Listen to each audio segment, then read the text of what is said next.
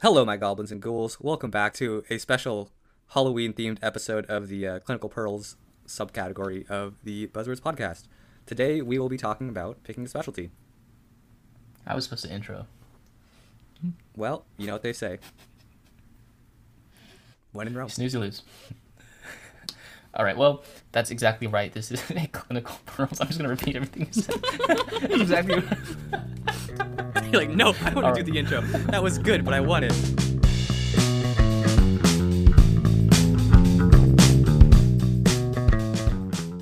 So, nonetheless, can you kind of break it down, kind of what you think everyone should think about, just generally regarding choosing a specialty? Yeah, definitely. So there's so many specialties, and you know, there's keep adding more every few years. Um, that it can be kind of overwhelming, especially as a first year or somebody who hasn't spent a lot of time in the clinics or actually seeing the day to day life to try and start narrowing down, you know, what you want to do with your life. And unfortunately, with the way things are going these days with medical education, you know, certain specialties kind of require, um, you know, determination that you want to do them, you know, fairly early on in your med school career before you really had a fair chance to kind of experience them, or uh, you may end up having to take a research year or something to kind of play catch up after the fact and, and increase your competitiveness for those specialties. So um, the first thing to think about would probably be, you know, where do you see yourself practicing? And I'm not talking about geographically, but I'm talking about, you know, what kind of setting. So do you love being in the hospital? Do you like, you know, w- like going on the wards and like, you know, being in this big building, or do you like the clinic type of lifestyle where you're, you know, you're seeing a ton of patients in a day, but it's kind of like out at like a separate facility versus, you know, inpatient rounding, which can take, you know, hours and hours and hours. Um, and then the other big thing to kind of so so that will kind of help you narrow down um, you know a big number of specialties uh, in terms of your interest. And then another big way to kind of cull the herd of potential specialties is uh, if you're interested in surgery or if you're not interested in surgery is a really good kind of dividing line to um, to narrow down your choices. And then kind of really from there just kind of comes down to whatever you know work life balance you want and what uh, your actual interests are in terms of you know the things in medicine that kind of keep you interested. Right. So, what I heard is your interests, where you want to work, which is a big deal actually. I mean, I think people can pretty quickly tell like I love being in the hospital or man, like this this atmosphere is just not for me. And then moving forward, do I love it enough to be a surgeon? Do I want to be a medical doc? I'm kind of br- branching off of those two pathways, and there's a couple in betweens that we'll probably touch on, but um, seems like there's a couple big, I guess, division points that every person needs to battle and kind of go through. Yeah, definitely. And one other thing that I would add, actually, while you were summarizing that, I thought of it, is, um, you know, you shouldn't focus too much on these like huge, interesting, rare cases in a specialty. Uh, you should think about what they do in their day to day life and think about, you know, the top five or maybe the top 10 things that they treat on a regular basis and figure Yeah. out if you can see yourself being interested, you know, dealing with those conditions for the majority of your time in the hospital or in the outpatient clinic. Exactly. Yep. I think that's great advice. People think about all the crazy stuff that you can do, but in reality, it's the mundane stuff that you need to be happy to do. So I remember someone told me like, "Oh, GI is so cool because now you can go into the stomach and like do basically like gastric bypasses, uh, like through the stomach, just using a scope where you staple the stomach like internally." And I was like, "How many people do you know that, that are doing that?" That's probably like you know super hyper specialized academic centers. Otherwise, like you better be okay scopes and IBS and all that good stuff, um, day in and day out. Uh, so it's, it's the reality versus kind of the idealism of each field. Yeah, exactly. And another that's also a good point about academics is that, you know, as a medical student, you're generally at a tertiary academic medical center where you're doing your rotations. So you do get to see all these cool, crazy cases. But you know, for the 50% of doctors that work in, you know, just a a non-academic setting, like they're not going to be doing those cases or even you know know about them. So something to keep in mind. Yep. And the only other thing I'll add is is look at the people around you. I don't think it's the be all end all, but for example, I recently was speaking to a medical student who was on my team, and I asked him, "Oh, do you know what you're interested in?" And he goes something along the lines of, "Oh, I've liked everybody I've worked with so far, so I can see myself doing all of these." And in my head, and I might have said this to him too, but I'm thinking there's there are nice people in every field. There are assholes in every field. Um, if you get along with people, you're probably gonna like every field because you're gonna get along with everybody. So at some point, you need to get away from like the people because you'll find the happiest gen surgeon, you'll find the most depressed dermatologist, but you gotta have to like get like a general vibe. You have to look at the residents, um, but at some point, you can't just use like how you felt, if that makes sense, in my opinion at least. Yeah, definitely. Um, You could have a malignant general surgery program, right? And there can be like a fantastic general surgery program down the street that had you gone to would have made you pursue it. right, example. exactly. Well, these programs are so small that you know each program's kind of its own microcosm of personality, kind of driven by you know one or two kind of domineering personalities, you know, like the department chair or something, uh, kind of higher up in the in the department. So just because you don't get along with people uh, in your dream specialty at your program doesn't mean that you shouldn't be afraid to go rotate at a different program and you know make sure that it's not just your program that you know you don't vibe with and it's you know Yeah, no, I agree. And something that I think makes more sense to do is to actually look at the patients. Look at like, are the patients that are coming in happy to see the doctor? Do they leave feeling, you know, like they were listened to, like there's actually a solution to their problem? I remember this this pretty incredible dichotomy. One day, I played hooky in the afternoon on a neuro rotation. So in the morning, I, I was on the stroke team, and we did, you know, we rounded on patients, and then we went up and we presented them, and they looked at the MRIs, and they talked about T1, T2, blah blah blah. Then we went and saw the patients, and all the patients are, um, you know, post stroke, and they're depressed, and they can't talk, and they're frustrated, and um, they have family members there who are crying. And then in the afternoon, I skipped down to the dermatology clinic, and people are laughing and hugging and everyone's smiling and talking about their families. It's just like it was like a different world. It was like uh, insane. And i thought like where could i see myself for the next 30 40 years? It, it definitely leaned more towards that outpatient dermatology clinic rather than inpatient stroke. Yeah. Yeah that makes sense. So the, so the patients i guess.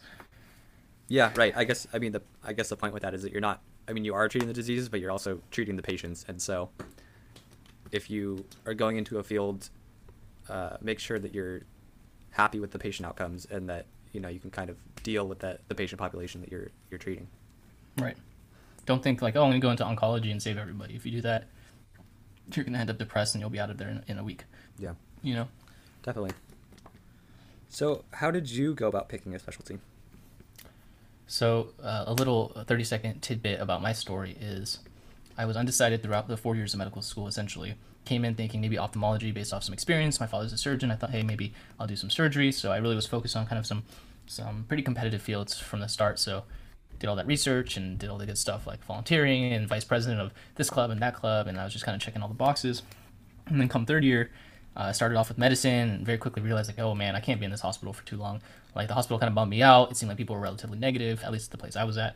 The residents were overworked and really did minimal medicine and a lot of charting, so it just wasn't a great fit. Um, but then I went to surgery and, and I realized again, like, hey, this is definitely more fun, but man, like, like it, it's your life. Like these residents are are sleeping every second they get here um, because they're just so exhausted and and um, even the attendings were just like this was their life. So at some point I had to start balancing like what what do I want? I ultimately was like for a good four months thinking psychiatry because I thought it was mentally stimulating. I like the outpatient setting, but ultimately thought about like the end outcomes like you mentioned and and I started leaning against that. So it came towards the end of third year, beginning of fourth year and this would be my first tip for most people is advocate for yourself especially in third year because i don't know about most people's schedules but mine was not lenient. They wouldn't let me do you know a day off for for example ophthalmology clinic. I remember one day saying like hey can i take off like one day of my eight weeks of internal medicine? I know i don't want to be an im doc and go see what the opto clinic like is like or maybe the or and i got like no no leeway. So it was it was incredibly frustrating to do anything so advocate for yourself. Try to find a way. So what I started doing is actually just going to the physicians I was working with. So I go to the family med clinic and be like, hey, do you mind if I just like take tomorrow afternoon off and go next door to like the dermatology clinic and like shadow them? And they would be more than happy. They did that multiple times for derm and for ENT and for radiology, and they were letting me explore, knowing that I hadn't made up my mind yet. So advocate for yourself in choosing a specialty. And so I did that, and come the end of third year, I was leaning more towards dermatology after seeing some cool procedures, seeing the medicine, seeing how happy the patients were, the fast pace of the clinic, I mean, it was every it was like checking off all the boxes for me. I was I was very happy with the field. So ultimately went into fourth year with the mindset, hey, I'm going to do derm, and let's say a couple months pass, and I, and I decide that ERAS is coming up, and this is not a field for me, then I'll take that year off and I'll reassess. But ultimately stuck with it, uh, advocated for myself both in choosing a specialty, like I said, but then also for bolstering your resume. So between the time fourth year started when I chose dermatology and when ERAS was due, I reached out to like all of the dermatologists at multiple nearby institutions I reached out to community dermatologists. I really just got my feet wet however I could with journals, among other things. I think by the time I started fourth year, I had zero publications. I knew nobody. And by the time ERAS was submitted, I had at least eight or nine dermatology publications just three months later um, and knew multiple people and had done four or five away rotations, all because I advocated for myself. So that was kind of kind of just my little story. The one thing that I'll add is that uh, something I started considering later on and that I wish I'd considered earlier on is just like the landscape of medicine. Like like how is medicine going to change no one can predict it but like what are the general trends that people are seeing So if you ask someone, you know, 20 years ago, like would all practices starting to get start to get like bought up by major institutions and private practice physicians start going away, they'd probably say no.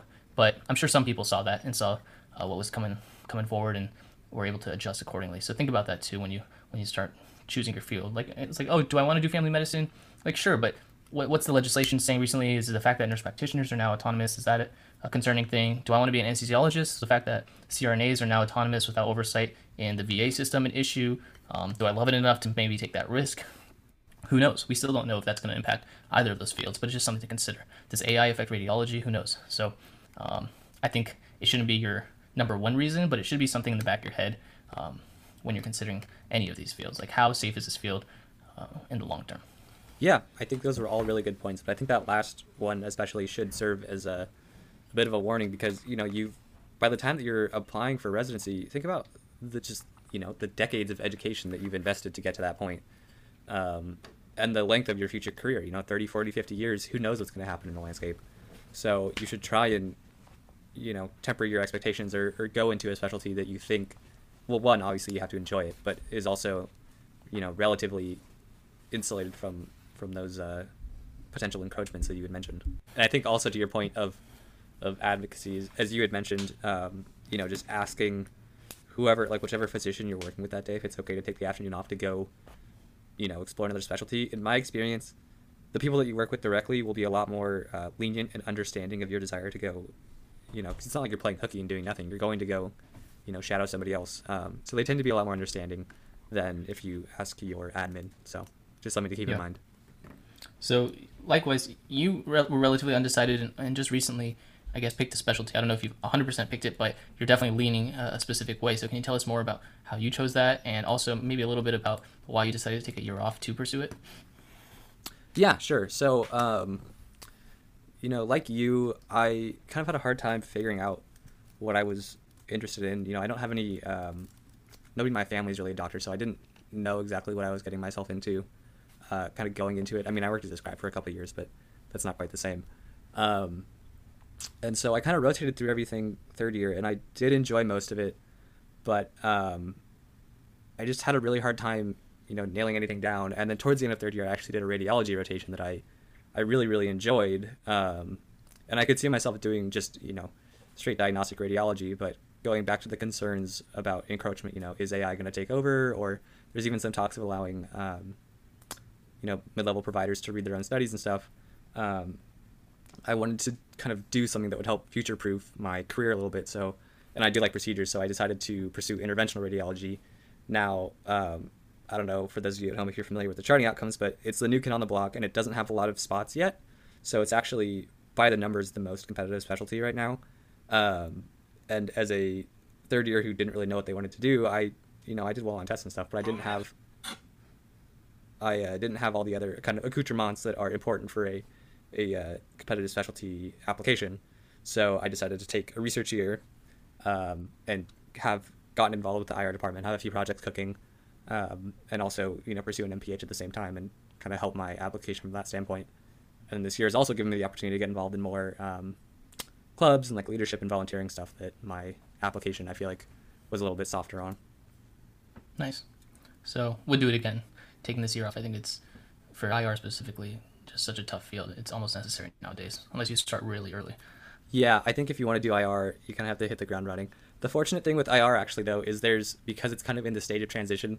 There's technically three ways to get to it. So you can do the integrated IR residency, um, or you can do what's called ESIR, where you're doing a diagnostic radiology residency with kind of like an integrated fellowship. Uh, that's one extra year, or you can do just a straight diagnostic radiology fellowship and then, or sorry, a diagnostic radiology residency and then apply for a IR fellowship that's two years. Um, and so you kind of have some options in terms of going into it where if you feel like you're not ready to commit fully to IR or you're not uh, maybe competitive enough to apply to IR, you can actually dual apply DR and IR. And then just if it doesn't go your way in the match, you can just do DR and then kind of backdoor your way in through the ESIR or the uh, fellowship pathways. Now, I thought about doing that, but at the end of the day, it's an extra year of residency. And so I figured I would rather spend an extra year working on my application um, and then just apply IR directly versus spending that extra year in residency, potentially at a program that I'm excuse me, potentially in a program that I'm not as happy with. Definitely. No, I think that's a great point. And so just to wrap it up, I think we, we spoke about a lot of good things. What some people have begun to do is actually create resources such as the Undifferentiated Medical Student Podcast by Ian Drummond. Uh, that really dives into each specialty and, and specifically uh, what they do, what their life is like, would they do it again, etc., etc. So I recommend that anyone's that lis- listening to this and is still undifferentiated, definitely check it out. The Undifferentiated Medical Student. It was relatively helpful for me. It definitely helped me rule out specific fields. Yeah, I agree. I like listening to it when I was like cooking or kind of just relaxing at the end of the day. So Yeah. it's definitely worth a listen.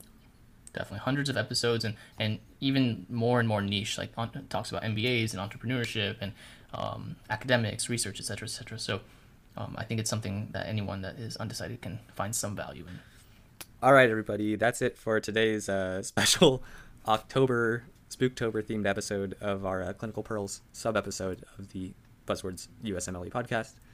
Um, follow us on uh, instagram what's yeah. your instagram bobby So you know, you said it before, but I didn't write it down. So I believe it's uh, USMLE underscore Buzzwords. Perfect. Rolls off the tongue. At hotmail.com or no no. yeah app? that's actually our uh, aol im uh, chat server. Oh nice. all right y'all. Have a wonderful day and a great rest of your week. See y'all soon. Bye bye